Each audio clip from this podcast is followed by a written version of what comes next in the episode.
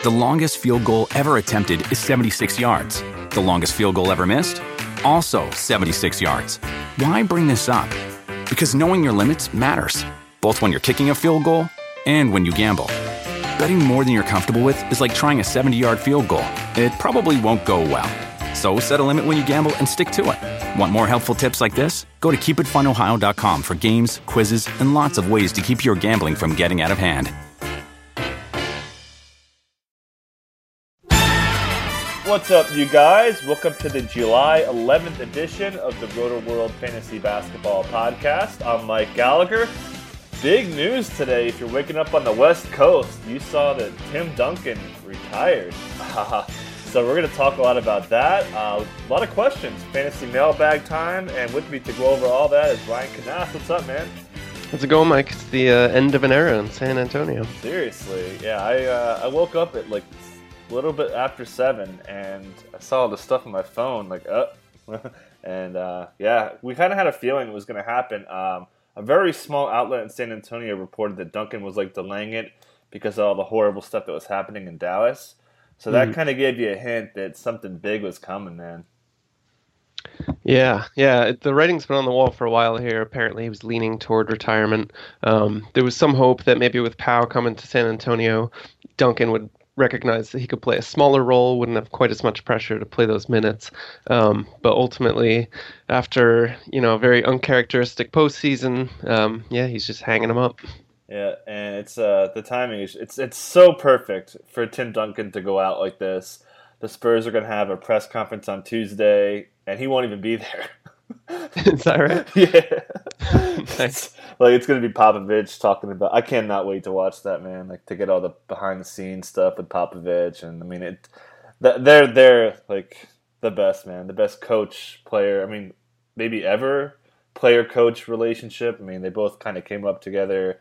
Um, and what like when Duncan answered the phone on draft day, and he's like, "Oh yeah, I heard you're gonna trade me," and, and it's just mm-hmm. the, the Popovich thing, man. Is and I think that everyone that uh, is into box scores, and one of the most memorable things of all time is the the did not dress old in the box score um, in, what, in March 2012. It was just an epic box score. And what um what do you when you think of Duncan? What do you, what do you think?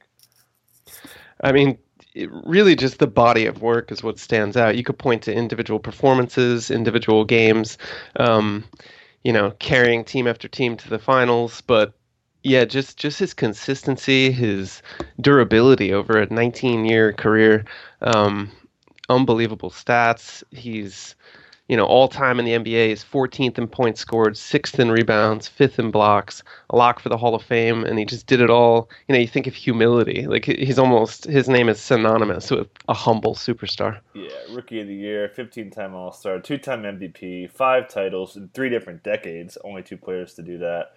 Uh, 12 years with a double double. Like it's just third third in regular season wins, second all time playoff wins to Derek Fisher. It's just, I mean, it's going to be a tough time to, you know, there's everyone talks about like the next Kobe, the next LeBron, the next Jordan, but I don't think we're. I mean, Tim Duncan was such an awesome teammate, and I think that that point is just driven home by him and Kobe going out at the same time. Like Duncan mm-hmm. never, ever, ever had a beef with anyone. Was like the perfect teammate. And SportsCenter had a pretty cool segment with Antonio Daniels talking about how Pop ripped him. And I mean, best player on the team, and Pop was. He said he was quote undressing him, and he just took it like a man. I mean, most and then the other guys were like, "All right, this this is how you're supposed to carry yourself," and just such a great teammate. Meanwhile uh, Kobe Bryant, you know, getting into fights with Shaq, uh, one of the best big men of all time. Dwight got into it with Gasol. Uh, there's the obvious Smush, Smush Parker beef, called for yeah. worst teammate ever. Kobe yeah, wouldn't even talk to him. Um, yep. Taking shots at Chris Mihm. He's like, "Oh, what am I supposed to do? Pass the ball to Chris Mihm?" Like, yeah, Kobe. Kobe was an equal opportunity slanderer when it came to teammates. He didn't care if you're a, you know, uh, future All Star, a former All Star, or just some scrub who's who's not even getting in the game. Yeah. But but yeah, and you know you compare him to Duncan, who only ever really had a beef with the referees. I mean, he, he, he wasn't shy about complaining on calls, but otherwise, um, yeah, just what a what a character guy. You talk about locker room guys, you know, veterans who can come in and help young players, and th- th- he's the archetype of that. You just can't imagine anyone like him coming around anytime soon. Yeah, the best was referees when he was sitting on the bench. I think it was against Dallas when he just got uh, got a technical for laughing. Oh yeah, Tom Crawford. That was such a good one. Just stares him down. Yeah, like yeah, that's his move. Yeah, it's so good. The death stare. Yeah, uh, but yes. uh, uh, no, go ahead. No, go go ahead.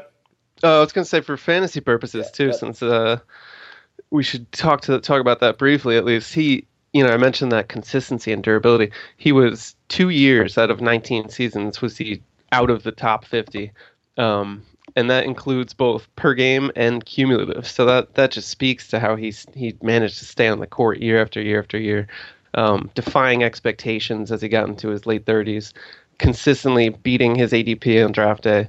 Um, so he, I mean, he was just, as, as his owners know, just a stellar asset for year after year. Yeah, we're on this. I was about to go that direction too. Um, I was gonna say, um, yeah, like it was crazy. We all kind of for fantasy, we we all kind of wrote him off, probably like as like an elite guy.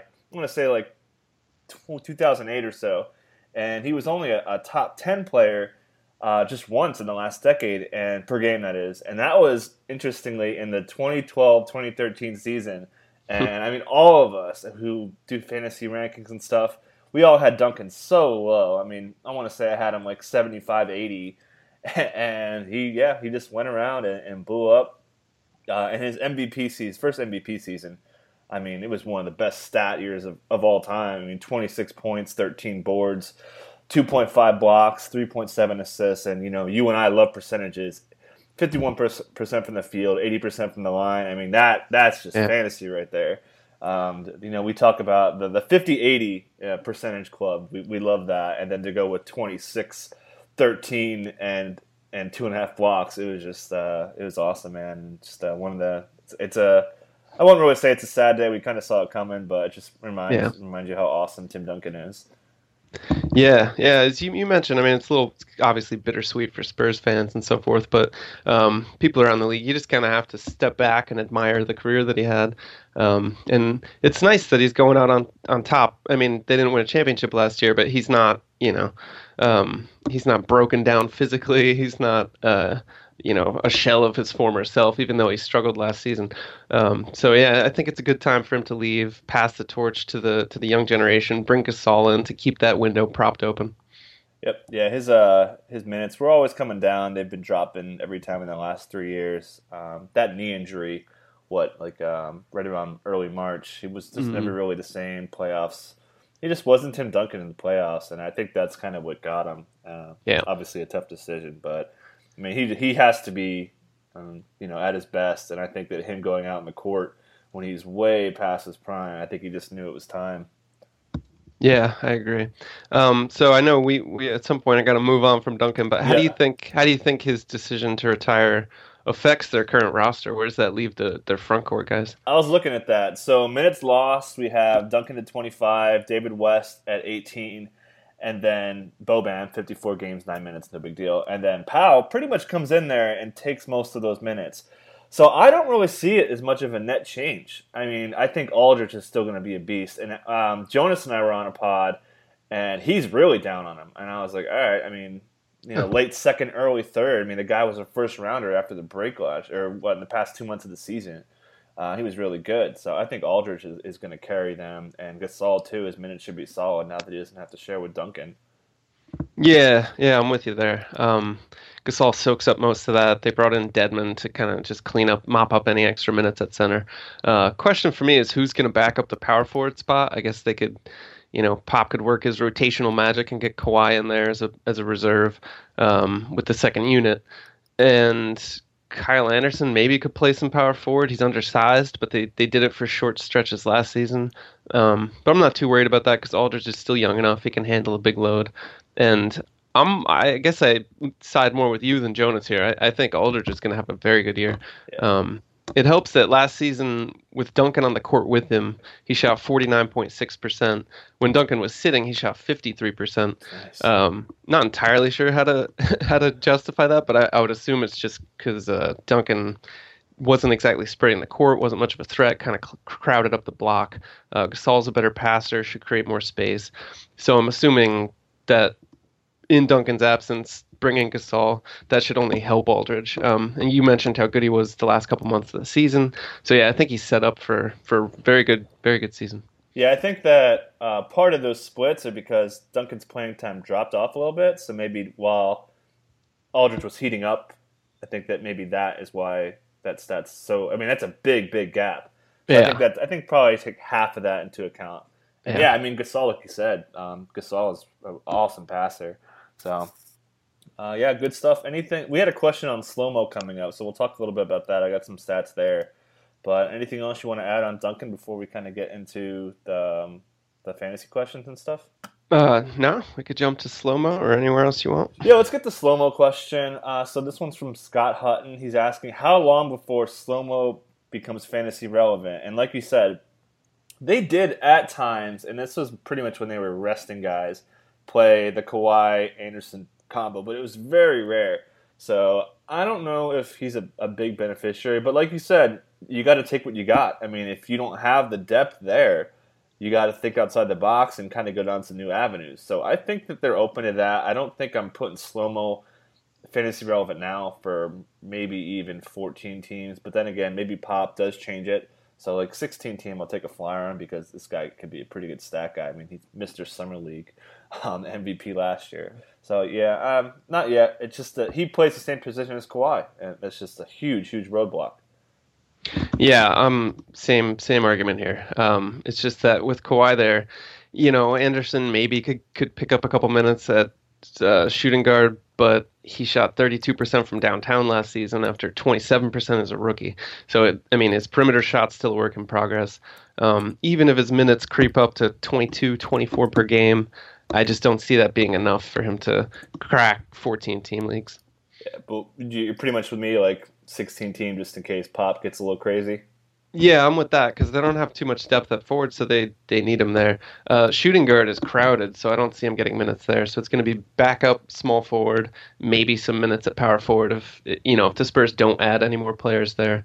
Um, but even in that scenario, you know, per 36 minutes last game or last season, he averaged 10 points, 0.4 three pointers, seven boards, 3.6 assists, 1.7 steals, 0.8 blocks. So pretty good numbers, but he's not going to come anywhere near 36 minutes. So, you know, you, yeah. you take that 12 minute discount and suddenly, yeah, I think 16 teams about as good as you're going to get. Yeah, I think we're going to be, if Kawhi gets hurt, we'll probably all be running to the wire. But yeah, mm-hmm. they, only, they only played 308 minutes together last year, so it's not going to be um, a, a, very big thing from them. And then he also, when he played next to Kawhi, he had a 12.2 usage. so yeah, yeah and, uh, and, he wasn't even that good. His stat, his stat was only um, 52% true shooting is, is okay, but uh, yeah, nothing, nothing too eye popping there. So let's get this. Anything else? No. Okay. So uh, a very, and we talk about this a lot. And if you are into summer league and stuff, I do a lot of summer league podcasts. So like plug that real quick. Just you should hop on. Uh, I'm obsessed. Um, but a good question here from my new hate. Um, he's asking for best rookies and nine cat outside of the top ten. So he's asking for best rookie. So do you have one guy that stands out, or do we, we want to kind of go over a few guys? Um, we can go over as many guys as you want. I, the guy who came to mind for me immediately for this season uh, would be the Bulls' Denzel Valentine. I think he's ready to play. He's going to fill a significant role in the second unit. We've talked about him, I think, a couple weeks ago on the pod, but um, yeah, he can hit three pointers, even though he hasn't been in summer league. Uh, he can get assists, so yeah, I would start with him for this season. Yep, first guy that came to mind for me as well. Um, like you said, a little bit of everything. You like, you really hate to see guys with high turn, and if you play nine cat, high turnovers and percentages are huge for rookies. Um, that's why Emmanuel Mudiay wasn't even worth owning, just because stuff like that. Obviously, he's the extreme, but yeah, I thought Valentine was um, was a key one. Uh, another guy, I, the Thunder intrigued me because I could see them kind of selling guys off. So I put Domantas Sabonis on my list. Um, obviously, not going very far at number eleven, But solid percentages, does a little bit of everything. I, I could see him being um, a sneaky pickup if they unload Kanter and all those guys. I don't think Adams is going anywhere. So, but nice floor. Yeah, um, I, I, like him well enough. I haven't really seen him play enough to kind of figure out where he might fit into this, especially if the Thunder are comfortable playing Kanter at power forward alongside Adams. Um, but yeah, guy to keep an eye on. I also like uh, the Nets' Caris LeVert. He dropped in the draft because of severe and repeated injury concerns. But if he can stay healthy, he's got an interesting tool bag and um, could play minutes at maybe point guard, could get some shooting guard minutes. So uh, he's another guy to watch. And uh, dipping into the second round, uh, I would mention uh, Cheick Diallo at Summer League has just been phenomenal, including a great game last night. Yeah, you could. Uh, I will endorse that check uh, for sure. Uh, what? Um, he's yeah, he looked great, and I I was impressed by his defense. He's quick. I mean, for a guy his size, great shot block capabilities yep. for sure. But he was out on the perimeter, really switching on the pick and roll and stuff. I was like, hey man, this guy I mean, we we do not like the Pelican big men at all, and they're not very durable either. So you know, a couple mm-hmm. things could happen uh, where we see this guy come in and he gets off the floor really nicely. So yeah, I, I wrote him down for sure. Um, another guy um, who's impressed me second round. Well, I guess to round out the first round, I thought Pascal Siakam. I think I pronounced that right. Uh, he's on my list. We know that the two pat issue is, and they're going to play him pretty much at straight four, which they've been doing so far. Uh, mm-hmm. so he's on my radar. Good shot blocker, decent floor. So he's on the radar for me. Uh, I like LeVert also quite a bit. Uh, by the same token, nine cat. I think Isaiah Whitehead's basically like a Mudiay guy, so I don't really like him. But I think we may talk about him if Lin gets hurt for DFS and stuff. Um, second round, I really like Malcolm Brogdon a lot. He's handling the ball a ton. We know, I mean, they're talking about starting Matthew Dellavedova and in Milwaukee. So I wouldn't be surprised to see Brogdon get in there, get some minutes. I mean, they're really thin on the wing. Rashad Vaughn has not looked good at all. So I could see Brogdon. He may have already hopped Rashad Vaughn for minutes at the two. Um, and then I also like Damian Jones too. If I mean the Warriors are pretty thin. Zaza is not durable at all, but keep in mind Jones is in a he has a sling on right now, so he's not even close. He's supposed to miss part of the season. So those are some names for me. Yeah, all all good guys. Anybody else that you can think of? Not particularly. No one that really jumps out at the moment. Um, Brice Johnson, yeah, maybe I, if uh, if Blake gets hurt. Say, say, again. Brice Johnson, if Blake gets hurt, I think he was kind of up and down. Very, he was either really really bad or pretty good in some. Yeah. He had two horrible horrible games. Yeah, I mean, uh, there are a lot of guys where you could talk about if so and so goes down, then maybe this guy can step up. Um, another guy I think you and I both like, Tyler Ulis, is looking real good for the Suns, oh, but yeah. they just have such a logjam at uh, in the backcourt. It's tough to see him with Eric Bledsoe, Brandon Knight. You know, just uh, they brought Barbosa in. There's too much veteran competition there for him. Did you get a look at Ivica Zubac at all for the Lakers? He looks pretty good. First game he looked really good. Second game kind of came back to earth a little bit. I have not actually. I think you're far more in tune with the summer oh, leagues than I am. I, I, look at it as a penance that I have to yeah. do. yeah, I don't get to. I don't watch like any college, so this is kind of my, my way to feel yeah, out, see what see what kind of see what kind of game they have and stuff. Um, so yeah, I like him. Uh, I think Patrick McCaw maybe if uh, the Warriors lose some depth. Stephen Zimmerman too, another guy, but you're going to need uh, Vooch to get traded or uh, able to get hurt. I mean, a lot of stuff has to happen for him. Good block rate. Can play some four too. They played him at the four quite a bit uh, for a seven footer, so I think he's mm. um, on the radar for me. Um, what, what, about uh, Niang for the Pacers? What have you seen? I like him. Uh, I, yeah, I think he may get in the minutes, man. Um, you know, nice floor with the percentages. The, the, good passer, decent rebound, shoots the three a little bit. So um, yeah, really, really nice. Uh, could be a, a, second round super steal if uh, George or Thad get hurt. You love that he plays two positions. Yeah, I'll, I'll even say uh, another deep cut here. I saw him for the first time really in, in full game action last night. Is uh, Abdel Nader nice. was looking very impressive last night. Um, I don't even know that he's going to make the roster, but yeah. he's he, he's interesting uh, talent. Yeah, he had a really nice blow by on Bender on the wing. He, I mean, it was a blow by. yeah. Probably one of the yep. biggest blow bys of, of summer league. Uh, yeah, he's got a seven foot wingspan, but you, yeah, you mentioned. I mean, he's he's quick. Prospect yeah. down the road. Yeah, running the floor, a lot of good stuff from him. Uh, you, have you seen Kay Felder at all? Uh, no. Oh, he is a treat, man. He's a Yeah? small, Okay. shortest guy in the draft. Total lightning rod. Like he's like he's like Ulis, but more aggressive. Um, Huh. Where he you know penetrates and kind of wiggles his way in. But he he he had a dunk. Uh, he had his dunks. He has um, a block in transition that was really nice. I mean, he's he's pretty impressive stuff. So definitely check him out um, if you want to uh, see a kind of a, a fun guy. A lot of a lot of the smaller guys are I'm enjoying. I mean, uh, Russ Smith has been fun to watch Yeah. that's kind of a nice little thing for summer league. Um, he's not outside the top ten, but while you're here, have you got to look at Thon Maker? I think he kind of stole the show yesterday. Oh yeah, he's been, he's been unbelievable. Um, much more polished than I thought he was going to be. He just he looks comfortable out there, um, using that athletics, uh, athleticism and length to great effect. I mean, 17 17. The shot blocking's good. Pretty good on the perimeter. A lot of stuff to like about him. He's creeping up, man. We'll see if the if the Bucks unload Monroe. Uh, I think he's definitely going to be on the radar. Yeah, as a rookie, I don't know that I'd reach for him necessarily on draft day. Right. Um, the the boards are impressive. He's getting pretty high usage in summer league. Uh, 29 shots in two games. He's only shooting 41%, but that could come up. Uh, two blocks per game. It's a small sample, but what we've seen has been nothing but impressive. So yeah, definitely got to keep an eye on, especially if that Monroe trade ends up happening. Yeah, yeah, I think that's pretty much it for guys that are on my radar now. Um, I like Dejounte Murray. I've seen what I've seen out of him, but like again, the Mudiay factor, where the turnovers are just going to be way, way too much in nine cat. Uh, so I'm good to move on if you are. Yeah, let's do it. Okay, this is kind of tied into it, and we'll kind of do it kind of just generally.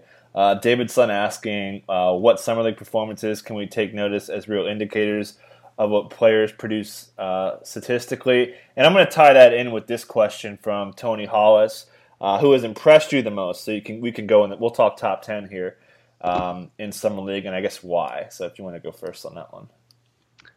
Uh, sorry, so who's So impressed basic- the in basic- summer league, and yeah. which performances are like legit, kind of? Yeah, like basically, who in the top ten do you like from summer league, and why? I guess to kind of tie them together. Okay. Um, well, we just kind of discussed Thon so don't really have to hit him too much. But he's a bouncy athlete, can create havoc on both ends, so he, he'd be up there. Um, Jonathan Simmons and Kyle Anderson have both looked really good for the Spurs. Uh, we talked about slow mo already, but Jonathan Simmons has been very impressive, uh, scoring with ease. Couple games he could have been even a lot bigger if he'd gotten the playing time. Another guy, it's just hard to see where he's going to get his minutes this season. Um, Cameron Payne looked really good in Orlando, averaged 18, 18.8 points, uh, more than four boards, four assists, one and a half steals. Uh, very aggressive, so that's a great sign because he he projects as the primary backup for Westbrook this year. So I like him, and I think that that was a, a pretty legitimate performance that uh, bodes well for what he'll do in limited minutes during the regular season. Um, so I have a couple more, but why don't you jump in? You have any any yeah, guys? who number one out? guy by a mile for me is Kris Dunn. Uh, I am falling in love with this guy, man. Um, I Uh-huh. mean, his his skill set is just ridiculous. I mean, and game one it was just like, all right, he's killing guys on on single coverage, and then yesterday on Sunday they trapped him like the whole game, doubled him almost the whole game, and he still was splitting screens and like it was just like, dude, what can't this guy do? Yeah, um, his- relentless at the his- rim, crazy athleticism, and I mean, not a great shooter, but he's going to get you a lot of steals. He's going to get you some points. He's going to get you some assists. I mean, if Ru- I mean, and they're playing with the two, so I I wouldn't be totally surprised if people talk about the Rubio thing. LaVine, man, I mean, LaVine's not a great defender. I could see him getting into uh, Thibodeau's doghouse and playing Dunn. I mean, he uh, he did a great job on Norman Powell at times, but Powell, uh, Powell kind of got the better of him late. But I like, I love Kris Dunn. Yeah, I mean, he, he's been phenomenal. Uh, all those highlight reel kind of dribble drive moves, his ability, as you mentioned, he was splitting traps. Um, but what really stands out to me is his defense. He's a terrific defender. Uh, he said he models his game after Gary Payton, which is a pretty lofty goal. But yeah, he's already got the physical tools, which is going to endear him to Tom Thibodeau. So the, my only question is, can he improve his shooting to the point where you can pair him with Rubio in a backcourt? Because that's you know that shooting combination already having Rubio creates problems for for the Wolves spacing.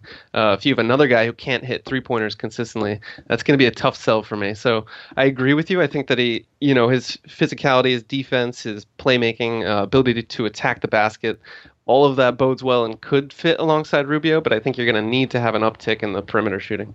Yeah, that's uh, that's and I think there's so much pressure on Wiggins right now. I mean, he's hit 40% after the break and from three. Uh, not a great volume, but I mean, if I'm Wiggins, I am spending eight hours a day shooting threes. Yeah, um, yeah. I mean, that's going to be such a huge, huge part of their offense. Because uh, Dunn, like you said, his uh, he had a couple really nice step backs, and he's not really doing a lot of catch and shoot threes. So we haven't really got too good of a barometer on that. But yeah, the, the book on him in Providence is that's his, that's his weakness. But I mean, compared to the strengths, it's a, a, a wide margin. Um, who else has been? I mean, we'll talk about Simmons in a minute, but what do you Um, think of Buddy Hield yesterday? Uh, it was good. It was nice to see him. He started out really poor, but uh, in the fourth quarter, he th- he hit four three pointers. I think they were all, they were consecutive. I think so. Yeah. Uh, and that was the kind of breakout moment you needed. I mean, it's it's understandable. You're a young guy, uh, you know, facing a spotlight. People are going to pick apart everything you do on the court. So I feel like he just had some jitters. He was missing shots he'd usually make. Um, someone on Twitter, I forget who it was, went back and found that he only had one stretch. Uh, in college, two game stretch that was as bad as his two games he's had shooting the ball in summer league. Yeah. So it's it, it's an aberration. Um, and when man, when he gets hot, it's fun to watch. Uh, you just feel like he's going to catch it and it's going to go in. yeah. Uh, doesn't do much more than that right now, so I, I don't see him as more than a three point specialist for fantasy. But he's going to get opportunities right off the bat, and yeah, I like him to fill it up from three pointers. Yeah, yeah. I mean, I don't think anyone else uh, top ten. I mean, Jaylen Brown's been pretty bad. Uh, Dragan Bender's so raw. Um, you can see that, and he's going to play a lot of three. It looks like, which is pretty crazy for a seven footer. Um, He was talking about that uh, on the starters afterwards. Um, Jamal Murray's been a disaster so far. Um, a guy I was excited for. Marquese Chriss, another guy really raw, insane rebounder. I think he's going to have some some plenty of putback dunks. And then Jakob Poeltl, um, a little bit of hit and miss, just to kind of round out the top ten. Anything you want to add Yeah. on there before we get to No, I at the top of this little segment, I did not realize that we were talking about the top ten uh, Oh, rookies, which is why I started launching into other guys. Oh, no, that's good. Uh, That's Um, but uh, yeah, Marquese Chriss, since you brought him up, he he was frenetic last night on both ends, all over the place, just crashing into bodies, and he took he took a bloody nose at the end of the game. Um, just far more physical than I expected out of him. Uh, his athleticism was really impressive. Had some good putback dunks. Um, so uh, yeah, I like him as a guy to watch. If I were going to take uh, one of the Suns' power forwards as a kind of sleeper flyer pick in deep leagues, it would probably be Chriss over Bender right now. Yeah, I think that's uh, that's not even close for me. And then uh, actually, we should just touch on this really quick. Um, Ryan McDonough, the GM, was on, and he was dropping a lot of nuggets last night about outlooks, talking about Bledsoe being ready for five on five and how they're trying to hold him back just to be careful. Um, but the big nugget was that uh, Jared Dudley is quote unquote most likely to start because they want that spacing out there for Bledsoe and Knight. Um, and yeah, and I think it could kind of give a hint that they want to see Booker play some three. So I mean that's that's a crazy lineup. That's going to put a lot of pressure on Len and Chandler if you go with a Knight, Right. uh, Booker, Bledsoe, Dudley, and big man lineup. It'd be crazy. Yeah, yeah, it was interesting to hear him kind of c- confirm essentially from a GM that Jared Dudley is going to start at power forward, um, which is just another reason to kind of be down on Chriss and Bender for fantasy purposes this year. Um, but yeah, the, they have an interesting lineup. They can go a lot of different directions. They have some flexibility, as you mentioned. If Booker's able to play some small forward, that just gives them a whole different look. Yep. All right, so we can move on here. Um, slipping into a, a different, kind of more specific question from Scott Hutton asking Does George Hill's signing in Utah have an impact on Dante Exum's value? Um, guess we'll take this more of a dynasty standpoint because I don't really know anyone, even in a 20 team league, that would be drafting Dante Exum after a very quiet rookie season coming off an Yeah. ACL injury. So, what do you think, kind of long term? Uh, I don't think so. No, I think all it does is give Utah an established point guard who can run their offense um, and allows Exum to develop at his own pace. Um, you know, coming off a lost season, he was up and down in his rookie year, kind of a disappointment. So I don't think you would want to just hand him the reins of the offense and all that all the pressure that comes with it. So no, if anything, I think it's fine. If you're a dynasty owner, you're probably not expecting much from Exum this year anyway. So why not allow him to develop with a, a veteran who can show him the ropes? Um, and hopefully he's in a position to succeed two years from now, three years from now. Yeah, if you want to see him hit threes off the bench. I think that's kind of the thing I'm watching for this year. That was really missing from his uh, his game in his rookie season. I think the defense is ahead for considering how raw he is. But yeah, I mean, Hill's going to be a free agent after this year, so we'll see if Exum could make a charge and kind of get things going after that. Huge, huge year for him off the bench. Uh, so Ben Simmons, uh, DB Feld asking in year one, where do you see uh, Ben Simmons ADP? And I'm pretty sure you and I are going to be in agreement that we're not going to pay that price. no, yeah. Wait, is this in year one as in now or in one year? Uh, no, next, I think next year. Uh, I interpreted it as um, the first season. Like, I don't know, or we could talk about both. okay, but either way, I think people are going to overpay for him. Yeah. Um, yeah, we've talked about him before, and uh, despite his transcendent skill set, uh, six ten, passes like a point guard, just incredible court vision. Uh, if he gets you in isolation, he gets just bloodlust in his eyes, and he's gonna score on you. Hmm. Um, but yeah, you know, last night he showed some mid-range jumpers. That was great to see. We'll see if uh, he can keep that going because teams are going to sag off him. His jumper's a work in progress. Looks pretty awkward. Um, doesn't move well without the ball right now. Uh, that could change. You know, you go through training camp and coaches drill it into you. He's a smart guy. He could fix that quickly. But a big problem for fantasy is he's going to have a lot of turnovers because the ball's going to be in his hands all the time. Um, his physical attacking style gets him to the free throw line a lot, but he shot under 70% in college. Um, so a lot of a lot of kind of red flags for fantasy value, if not in reality. Yeah, ADP wise, year one, it's probably going to be high, man. I mean, coming off what Towns did, I think a lot of people are going to chase that. Uh, so I think his ADP will probably be fourth or fifth I mean, maybe yeah. six. Yeah. no way. I mean, I, am probably not even paying eighth or ninth or tenth um, yeah. for the reasons you cited. So I mean, he's not going to get any three pointers. Um, his turnovers are going to be ridiculously high, and and actually, um, we talked about this last time, and you and I were a little bit different on field goal percentage. Are you starting to kind of come over to my side where you think he's going to kind of hurt you a little bit? I yeah maybe just because I don't think he's gonna have as much success. I think you mentioned the first time we talked about it. He like something like seventy percent of his buckets came uh, in the restricted 75. area. Yeah, that's just crazy, and that's not going to happen. Uh, yeah. Teams know what he's trying to do. They're going to load up against him.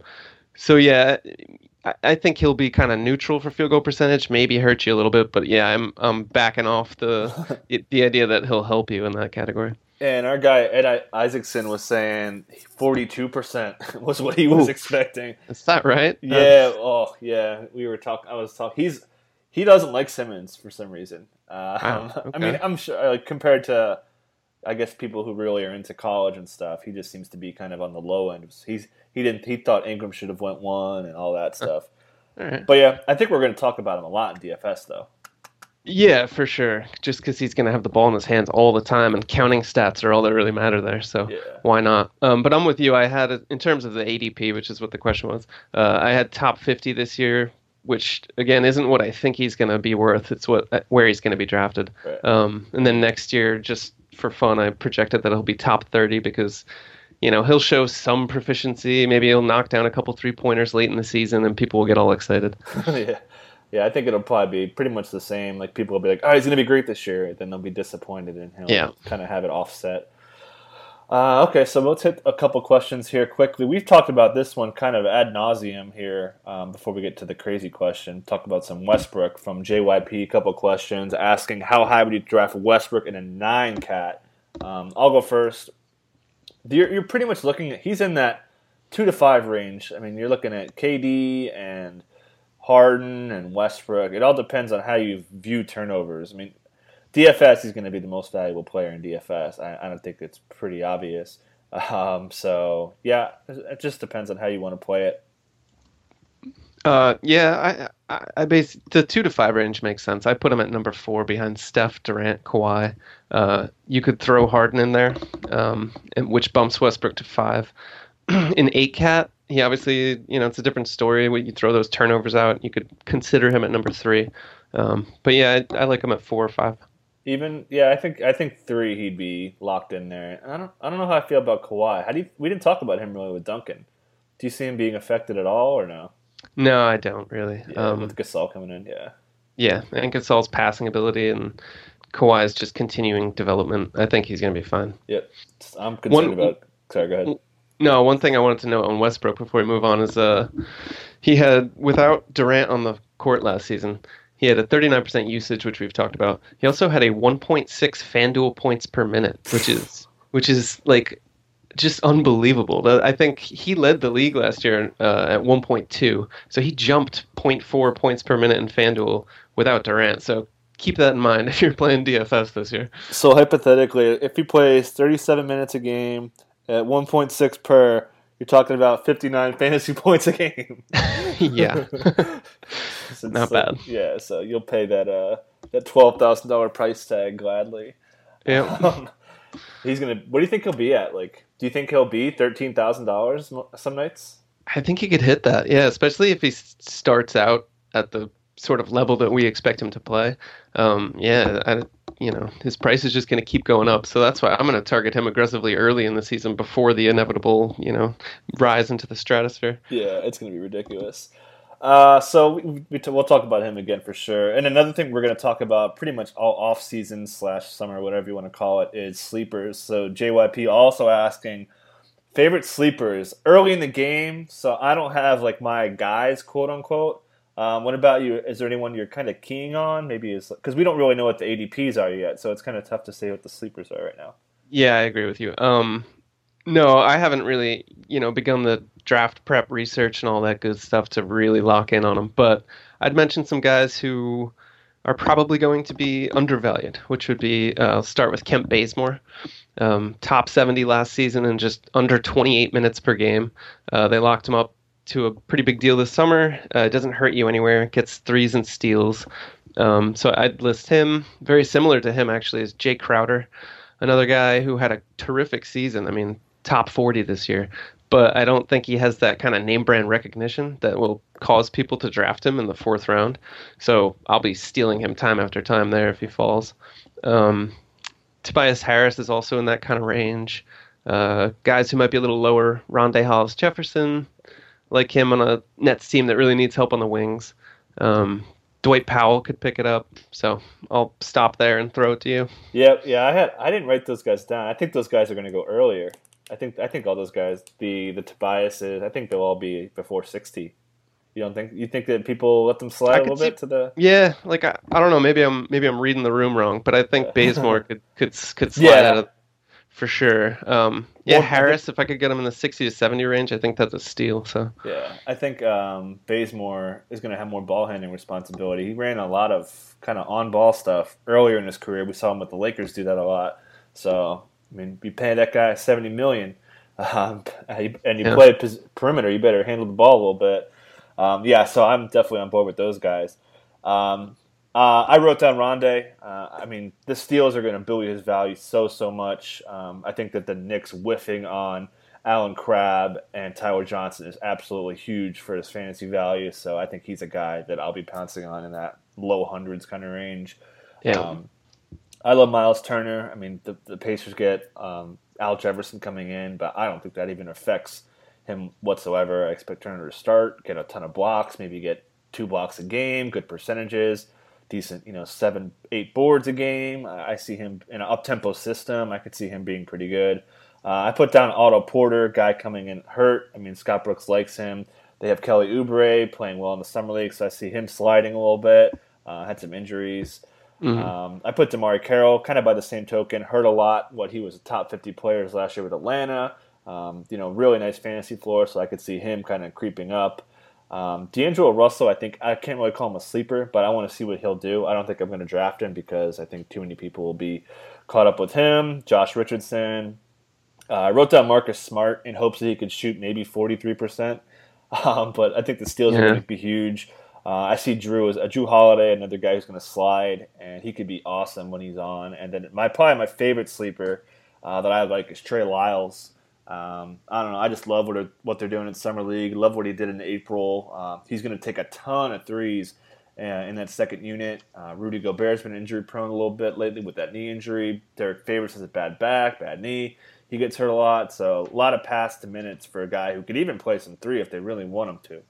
Um, so I, I love the versatility from that guy.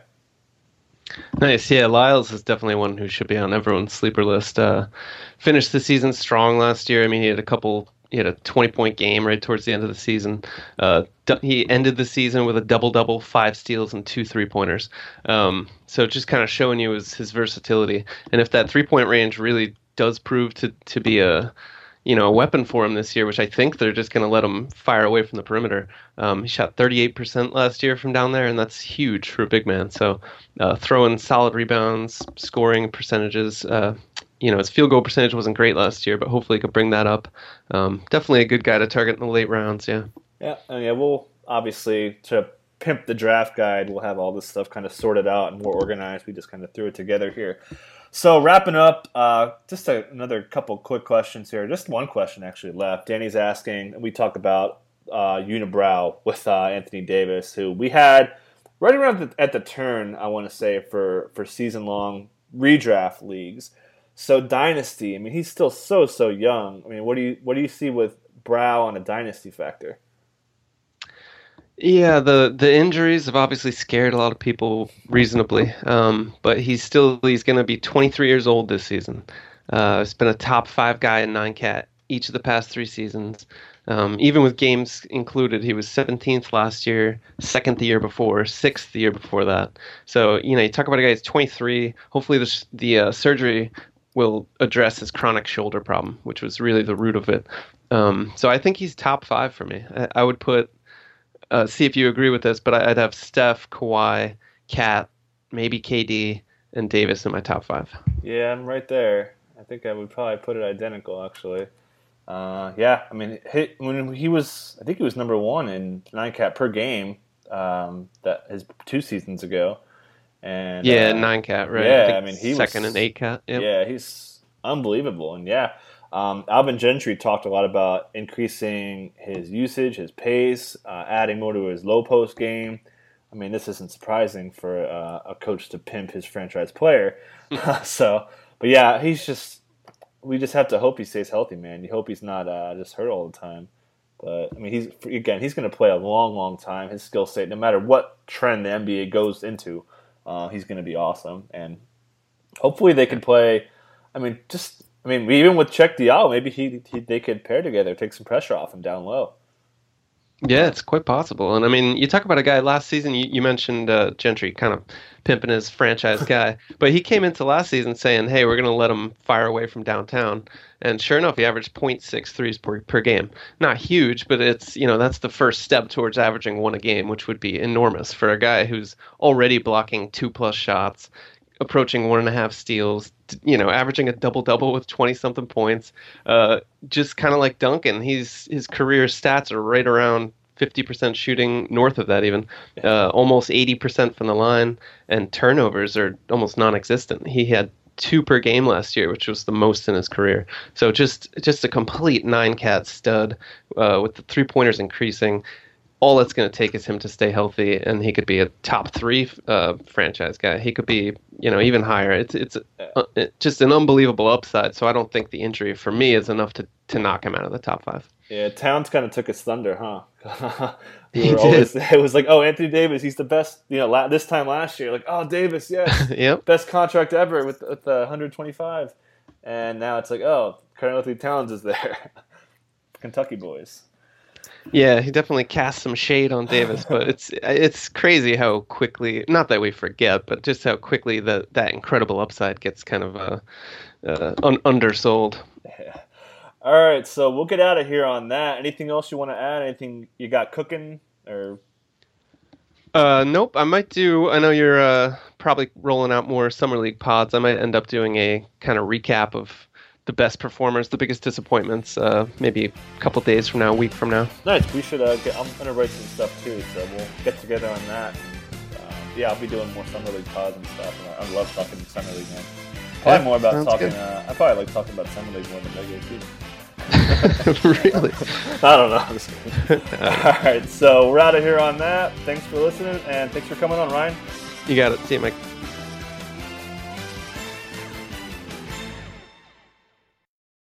Want to make mom's day? Get to your Nordstrom Rack now and score amazing deals for Mother's Day, which is Sunday, May 12th. Find tons of gifts from only $30 at Nordstrom Rack fragrance, jewelry, luxury bags, activewear, beauty, and more. Save on Kate Spade New York, Stuart Weitzman, and Ted Baker London. Great brands, great prices. So shop your Nordstrom Rack store today and treat mom to the good stuff from just $30. The longest field goal ever attempted is 76 yards. The longest field goal ever missed? Also 76 yards. Why bring this up? Because knowing your limits matters, both when you're kicking a field goal and when you gamble. Betting more than you're comfortable with is like trying a 70 yard field goal, it probably won't go well. So set a limit when you gamble and stick to it. Want more helpful tips like this? Go to keepitfunohio.com for games, quizzes, and lots of ways to keep your gambling from getting out of hand.